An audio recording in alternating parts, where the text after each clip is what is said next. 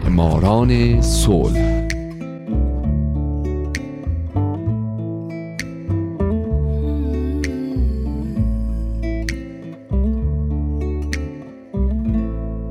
اینجا رادیو پیام دوسته و این یک معماران صلح دیگه.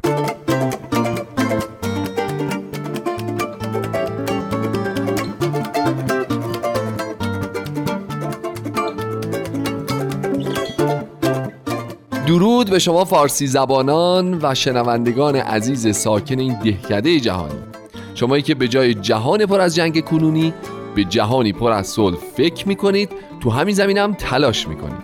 درست مثل سوژه های برنامه ما مثل زنان، مردان، شرکت ها و مؤسسات دولتی و غیر دولتی که برای رسیدن به صلح قدمی بلند برداشتن و باعث شدن ما الان در دنیای امتری زندگی کنیم. من هومن عبدی هستم. ازتون خواهش می‌کنم به این قسمت از معماران صلح هم گوش بدید.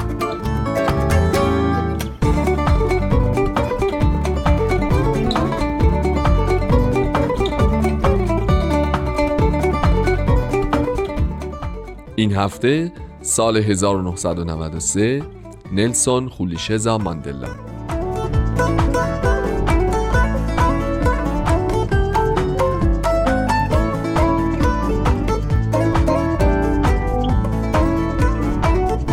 در سال 1993 دو نفر به طور مشترک برنده جایزه نوبل صلح شدند.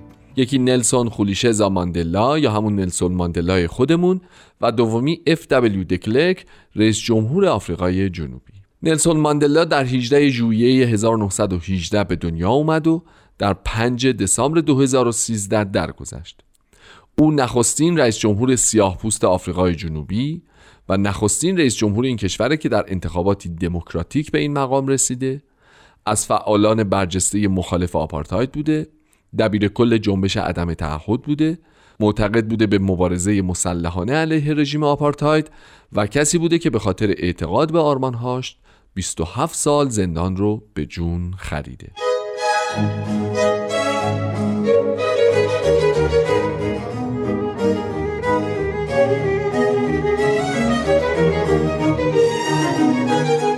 ماندلا در خانواده سلطنتی تمبو در روستای کوچیک در کیپتان آفریقای جنوبی متولد شد. پدرش عضو شورای سلطنتی مردم تمبو بود و نقش اساسی در به سلطنت رسیدن پادشاه اون منطقه ایفا کرد.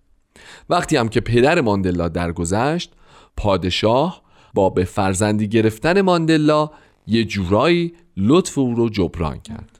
خونواده ماندلا خونواده بزرگی بودند چرا که پدر اونها چهار تا همسر داشت که با فرزنداش جمعا یک خونواده 18 نفره رو تشکیل می‌دادند. خلاصه ماندلا هفت سالش که بود به عنوان اولین عضو خونواده پاش به مدرسه باز شد. او تو مدرسه توسط یک معلم متودیست تحت تعلیم قرار گرفت و در اونجا به تبعیت از نام هوراسیو نلسون در یا سالار انگلیسی نام نلسون براش انتخاب شد.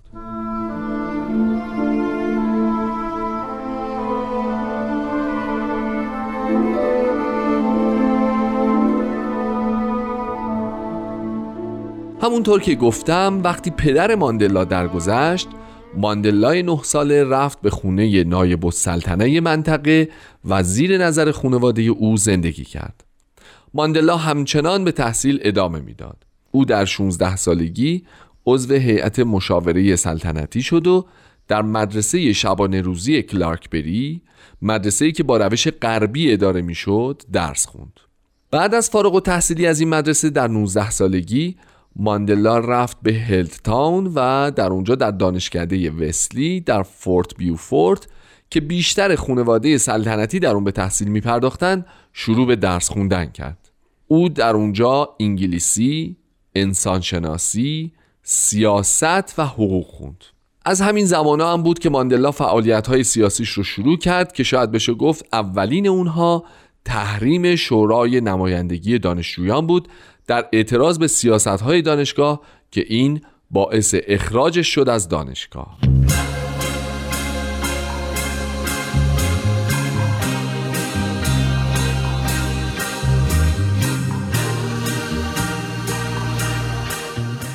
کمی بعد از این اتفاق نایب السلطنه جانیک تابا به نلسون و فرزند خودش جاستیس اعلام کرد که قصد داره برای هر دوی اونها مراسم ازدواج ترتیب بده.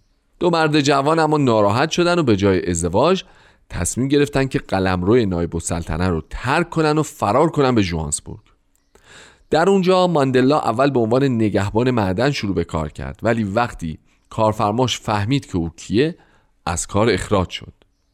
بعد از این ماندلا تونست به واسطه کمک یکی از دوستاش به عنوان منشی کارآموز در یک شرکت حقوقی مشغول به کار بشه.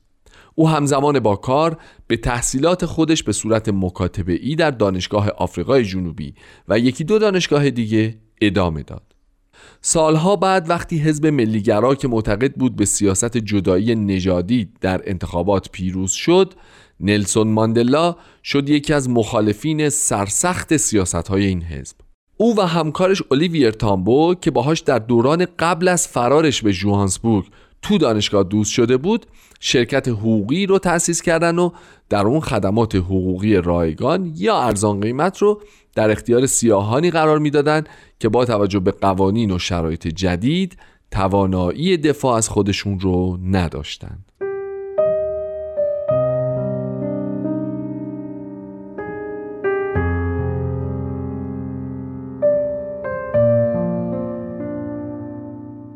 اون اوایل شروع مبارزاتش نلسون خولیشزا ماندلا یکی از دو برنده جایزه نوبل صلح سال 1993 طرفدار مبارزه عمومی غیر خشونت آمیز بود. در جریان این نوع از مبارزات هم یه بار در پنجم دسامبر 1956 به همراه 150 نفر دیگه دستگیر و متهم به خیانت شد. اگرچه در جریان پنج سالی که دادگاه اونها در جریان بود همشون تبرئه شدن اما بعد از تبرئه شدن در سال 1961 کنفرانسی فراگیر در آفریقا تشکیل و همه احزاب دور هم جمع شدند تا برای مبارزه با نظام حاکم فکری بکنند. در جریان این کنفرانس بود که ماندلا اعلام کرد شاخه نظامی کنگره ملی آفریقا و حزب کمونیست آفریقای جنوبی که در زبان محلی به معنای نیزه ملت بود و با علامت اختصاری MK شناخته می‌شد تشکیل شده و خودش هم رهبری اون رو بر عهده گرفته. ماندلا از این زمان شروع کرد به خرابکاری علیه اهداف نظامی و دولتی و طرحهایی رو تدوین کرد تا در صورتی که با این روش نتونن به آپارتاید خاتمه بدن به جنگ چریکی متوسل بشن. کاری که در دهه 1980 نیزه ملت علیه رژیم حاکم انجام داد.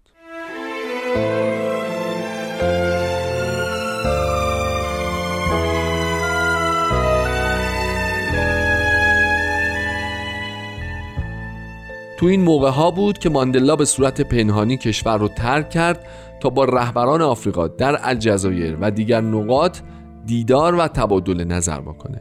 بعد او به آفریقای جنوبی بازگشت تا به مبارزاتش علیه حکومت آپارتاید ادامه بده اما خیلی نگذشت که در 5 اوت 1962 دستگیر و در دژ جوهانسبورگ زندانی شد ماندلا در دادگاه به خاطر رهبری اعتصاب کارگران و ترک غیرقانونی کشور به پنج سال زندان محکوم شد و هر یکی دو سال یه بار هم به اتهامهای مختلف حکمای جدید براش می بریدن. در جریان یکی از این دادگاه ها بود که ماندلا در بیانیه ای توضیح داد که چرا مبارزات مسلحانه را انتخاب کرده. او در قسمتی از این بیانیه میگه در طول زندگیم خود را وقف مردم آفریقا کردم با استیلای سفید پوستان مبارزه کردم و با استیلای سیاهان نیز مبارزه کردم به دنبال مدینه فاضله آزاد و دموکراتیک. که همه بتوانند در آن در توازن و با فرصتهایی برابر زندگی کنند بودم این آرمان من است که امیدوارم با آن زندگی کرده و به دان دست یابم. اما اگر نیاز باشد آماده ام برای این آرمان بمیرم.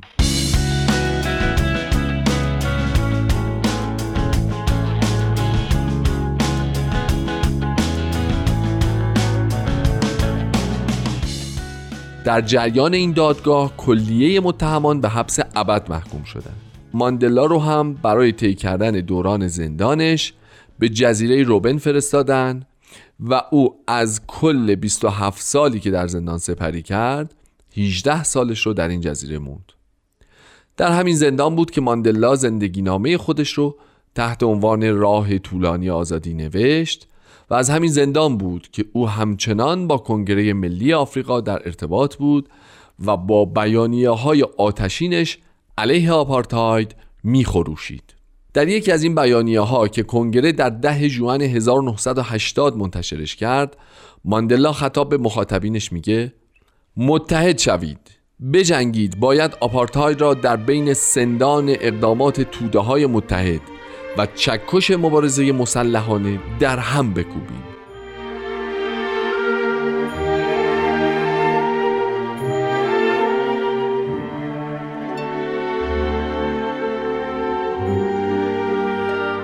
دوستای عزیز همونطور که می‌شد حد زد پرداختن به زندگی نلسون ماندلا. زمانی بیش از زمان ده دوازده دقیقه معماران صلح رو میطلبه. بنابراین من تو برنامه بعدی معماران صلح همچنان به او خواهم پرداخت و پیشا پیش ممنونم از شما که به این برنامه هم گوش می‌دید. من هومن عبدی هستم و امیدوارم شمایی که امروز شنونده قسمت اول زندگی نلسون ماندلا بودید در آینده برنده جایزه نوبل صلح باشید. گرچه من شخصا مبارزات غیر خشونت آمیز رو بیشتر میپسندم. شاد باشید و خدا نگهدار.